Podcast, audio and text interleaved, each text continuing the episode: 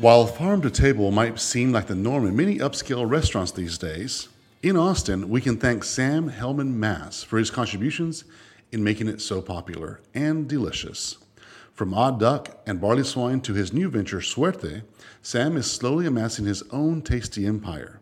Let's find out what inspired Sam's journey to culinary greatness and how he got started on his global food adventure.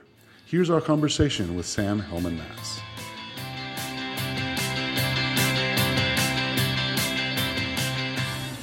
Hello, everyone, and welcome to Founding Austin Masters and Founders Live podcast. We're here with Sam Hellman Mass. We're going to be talking a little bit of entrepreneurship, restaurateurship, and chefing. So it's a little bit of both masters and founders. I want to thank all of our sponsors for uh, for letting us do this. Still Austin, Tiny House Coffee, Kind Bar, Waterloo Sparkling Water, and of course where we're at Russell Collection Fine Art Gallery. Um, I'm going to jump into this and uh, and ask. Well, for anybody that doesn't know, I have a personal connection with Sam. I I cook um, on the side, and Sam was one of my original mentors that kind of you know took me from nothing to a whole lot of something, and really spent a lot of time with me. So I'm really excited for this. Um, Sam, can we uh, ask a little bit about your story, where restaurants came into your life, why cooking? It's it's insanely difficult on your body. So, is there passion behind it? Is it more than passion? Do you love the business? Um, all that good stuff. Yeah. So, I kind of screwed around for high school. Started getting in trouble and just not really applying myself in school. And uh, my high school had a culinary arts program where the students um, ran a little cafeteria that the teachers and students in the program did outside of Boston. That's where I grew up. And um, I kind of just always loved cooking since I was a teenager watching, like, I don't know, Great Chefs of the World on the Discovery Channel. I don't know if you remember that. And it just kind of captivated me. So I started doing that in high school, and I, and I liked it. I liked being in school. I liked being good at something and trying in class. And then uh, my mom, you know, my parents were just, ha- they were happy to see me, like, trying anything. Um, and my mom had a friend uh, whose coworker's husband's brother or something ran a restaurant in Central Square. And so I would take the train um, and go work for free a couple days a week in this Caribbean restaurant, um, which was actually really good, peeling plantains and doing whatever. And so from then on, I just kind of had that early goal since I was like, I don't know, 14 or 15 of like, I want to open a restaurant one day. And um, I, pro- I wanted to go to cooking school. My dad's a professor of economics at a public university, just retired outside of Boston. So being a person of, of, of education and stuff, he pushed me. He said, you know, go to a four-year school, and if you still want to go to culinary school, you know, you can figure that out after. So I went to school and studied um, studied finance and entrepreneurship at Boston University. And in the summers, I was just cooking. Um, so been a dream since I was like 14 or 15, and always just kind of working towards that. Figured I'd learn about business and finance in school, and learn about the restaurant by, you know, experience and working in kitchens. And through that, I think I found out that I really loved to cook more than I liked anything else. And so I just threw myself at that and moved to Colorado and Chicago and just worked in kitchens.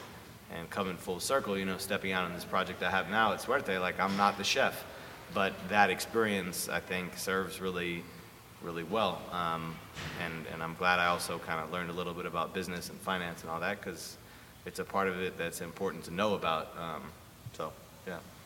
I'd like to learn, uh, ask a little bit about the innovation it takes to cook because I think so many people don't understand that being a cook at a restaurant or a chef, um, there's a lot that goes into it from an artistic standpoint. I think one of the, I mean, one thing that's, I don't know where this was kind of ingrained somewhere along um, my culinary education. It was never something that was in question. It was just like uh, sourcing ingredients from farmers. It was never something that was like, maybe we'll do it, maybe we won't. It was every place I've worked at had a focus on doing that. Um, and I think uh, when you source ingredients that way, um, confining yourself to be creative when you're not just going to buy anything in a catalog forces you to like um, create flavor from all of the ingredients you buy, and, and that part of being creative, um, I really love. Right, so if you if you make, um, I don't know, mm, what's a good example? Tomatoes when they're in season, you're buying all of them and you're blanching and you're peeling them and you're cooking them down for sauce, and then well you have all the skins, so you can dry them and make a tomato powder and then use that in something else. Or if you're buying a lot of chilies when they're in season, you know, you have to save all the scrap and soak it in vinegar to make chili vinegar and all these different kinds of, um, you know, what can you get out of what you have? Um, Mark's got that great saying: most expensive uh, piece of equipment in a kitchen is the garbage can. Um, I think that just kind of illustrates the point where you know if you're going to cook with quality ingredients, you've got to figure out how to use all of it and and create flavor from all of it, right? Like taking a filet mignon and cooking it to medium rare and slicing it. It takes some technique and skill to do that. It takes a lot more to take the bones from a pig and make a, an amazing soup out of that, you know. Right. So the creativity is, I think it comes with time and um, uh, using your senses. Right. When you talk about passion of for cooking, is what you said a second ago. Is that where the passion is, the creativity of cooking, or or is it just making the wonderful flavors and feeding people? Or what what, where, what drives that passion? I think both. Um, making stuff with your hands that makes other people happy and that's delicious is a is a fun thing to do. Right. People, I that doesn't get old. Um, I think the passion I think comes with that, and also I mean one thing that's so fun about the restaurant industry is all the different people you get to interact with, right? Right. These kind of quirky cast of characters, whether it's like the nutty waiter who's I don't know, just like a, a, a wacko but loves doing what he does, or whether it's dealing with, you know, the lady who used to be in the CIA who started farming bees and now makes honey. Yeah. You know, all these people We have met her the other stories and things they've done in their lives, and like getting to interact with those people um, is amazing because so many, all of them have passion about what they're doing, whether it's a farmer who raises goats, um, or a vegetable farmer, or someone that makes kombucha. So you kind of figure out how to make your restaurant a reflection of all the people you source from and the people you work with. Um, that's fun. I have a question on the founder side. Um, starting your own restaurant or being part owner in a restaurant, uh, however your path takes you, there, it takes a special something, I would think, because you hear that starting a restaurant is one of the hardest things to do with high failure rates. Well, did that ever scare you off, or was I mean, how did you see that? So when I first moved down here to start um, Barley Swine with Bryce, he, he had the food trailer and was starting a restaurant. And I moved down here because I didn't like my job in Chicago and I wanted to, I had a good, I knew Bryce was a fantastic cook and thought, it, I, you know, at the very least I'd learn what it takes to open a restaurant. We opened that restaurant here, you know, eight, nine years ago and it costs very little money compared to what it costs now um, to open a place. And we needed a little more money, so I chipped in kind of what I had saved and um, was a partner Bryce's business, but was a small partner. And you know, kind of through that experience, I learned a lot. Learned how to, you know, we opened that restaurant with no walk-in. We just had a reach-in fridge, and we put the butter on the top because if it froze, it didn't matter next to con- condenser. You know, that kind of just like make it happen with what you have. And um, I wasn't scared of that because I coming down here, I just felt like we, it was 40 seats, and we were going to make good food, and it was going to work. Um, um, I don't know the step of, of where we're at now with. Uh, with with Odd Duck and Suerte, I still feel like we have all the tools to, to, to execute what we're trying to do at a really high level. And I'm not I'm not scared of that, but yeah, there's tons of moments along the way where you're like, fuck, like is this gonna work? Are the tables too close together? Is the you know, is the kitchen set up good? How did why did why did we do that that way? All those kind of self doubt moments, and I think just now seeing the place come together and open, it's like it is everything I hoped it would be, and that stress is like it's it's useful because it pushes you to like the you know the more you question stuff or seek other people's opinions and all that makes your thing better. Um, but it can be painful, right? If you tear yourself up too much along the way. Um, so I don't know. The starting a restaurant is you do always hear that high failure rates, but I think part of that is because there's so many idiots that are trying to open restaurants. Like enough. how many people are starting a semiconductor company with no experience in semiconductors? Meanwhile, Jane, who makes really nice salads at home, thinks she wants a restaurant.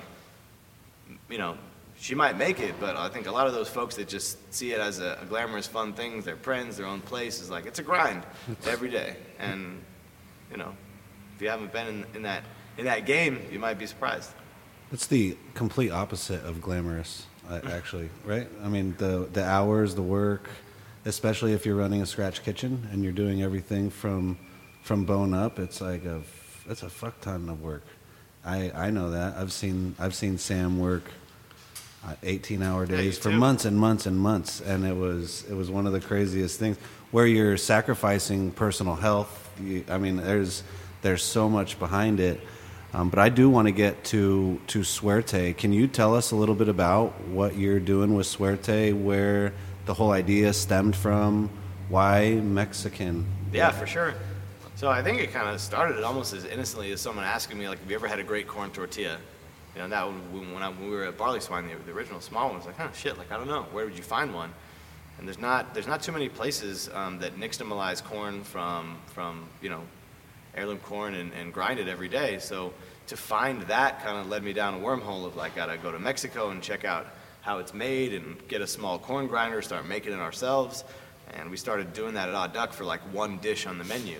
And I just got more and more obsessed with it and started thinking like, I want to do a restaurant focused around this because you know it's a it's a craft just like making uh, pasta is to Italian food or naturally leavened sourdough bread or fine pastry. Um, it, you know, making masa and sopes and pupusas and tacos and tortillas and gorditas, like it's all that, all that nuance is there. It's just its own set of things.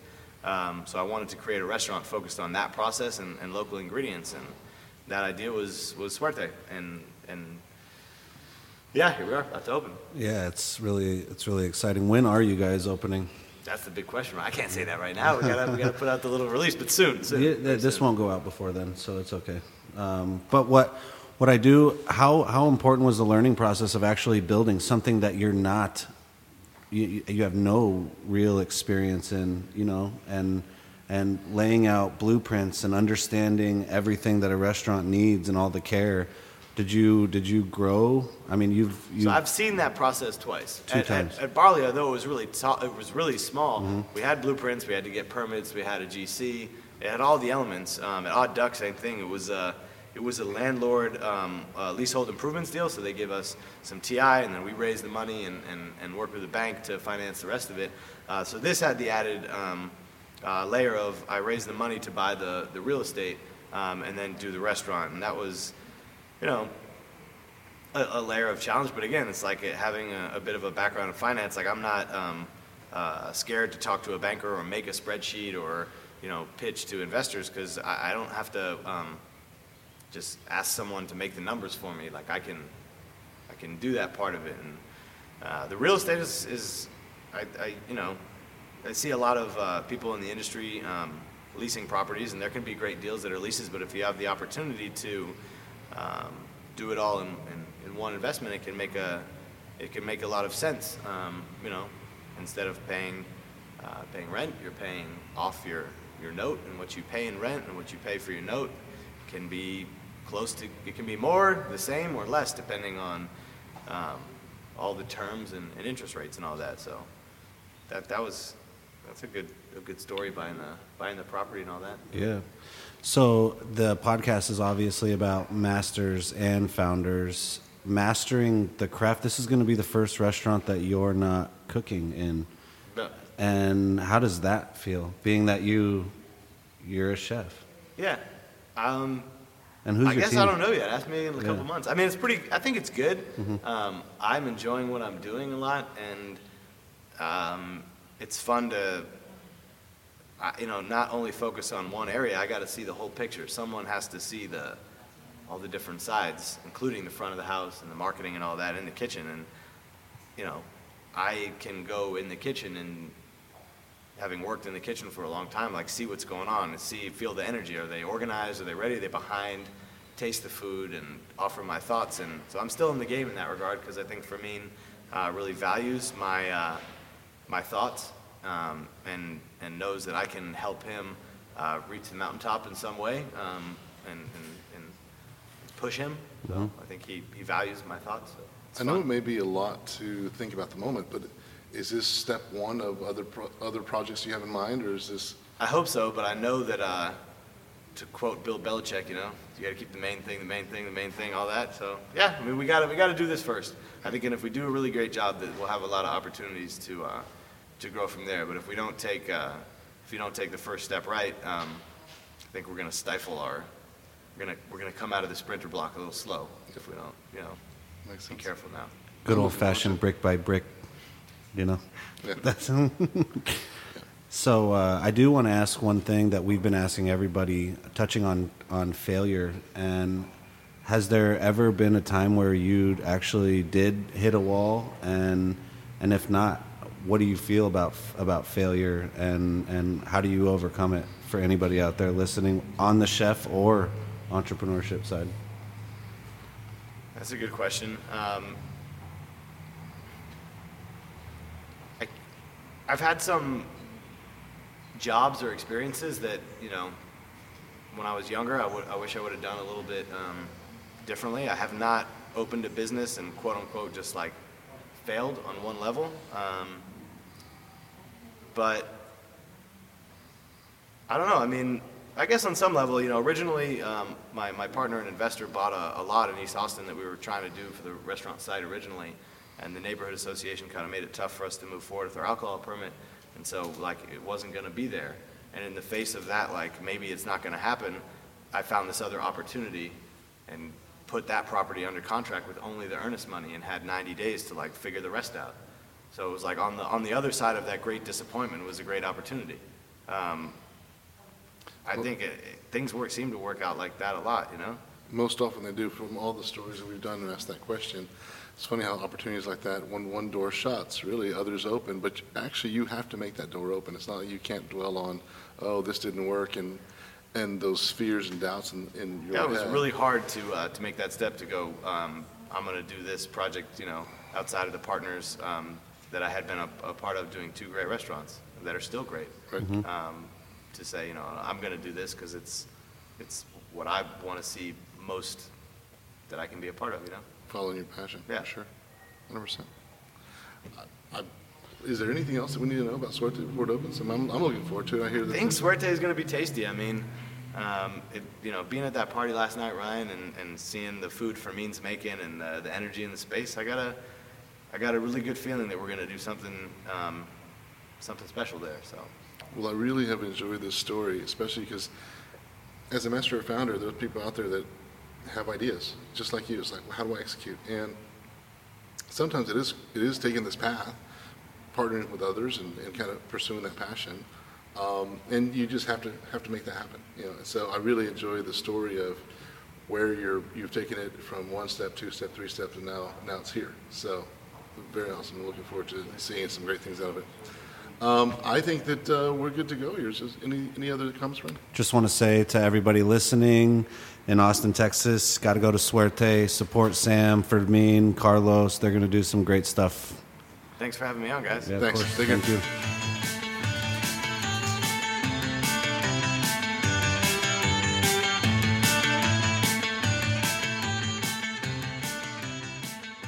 you. Is anyone else hungry now? If you are ever in Austin, make sure to check out one of Sam's restaurants and maybe stop by Suerte and see how those corn tortillas are doing. Thank you, Sam, for speaking with me and my guest co host, Ryan Francis. The Masters and Founders team includes me, Dan Dillard, and producer Mariah Gossett.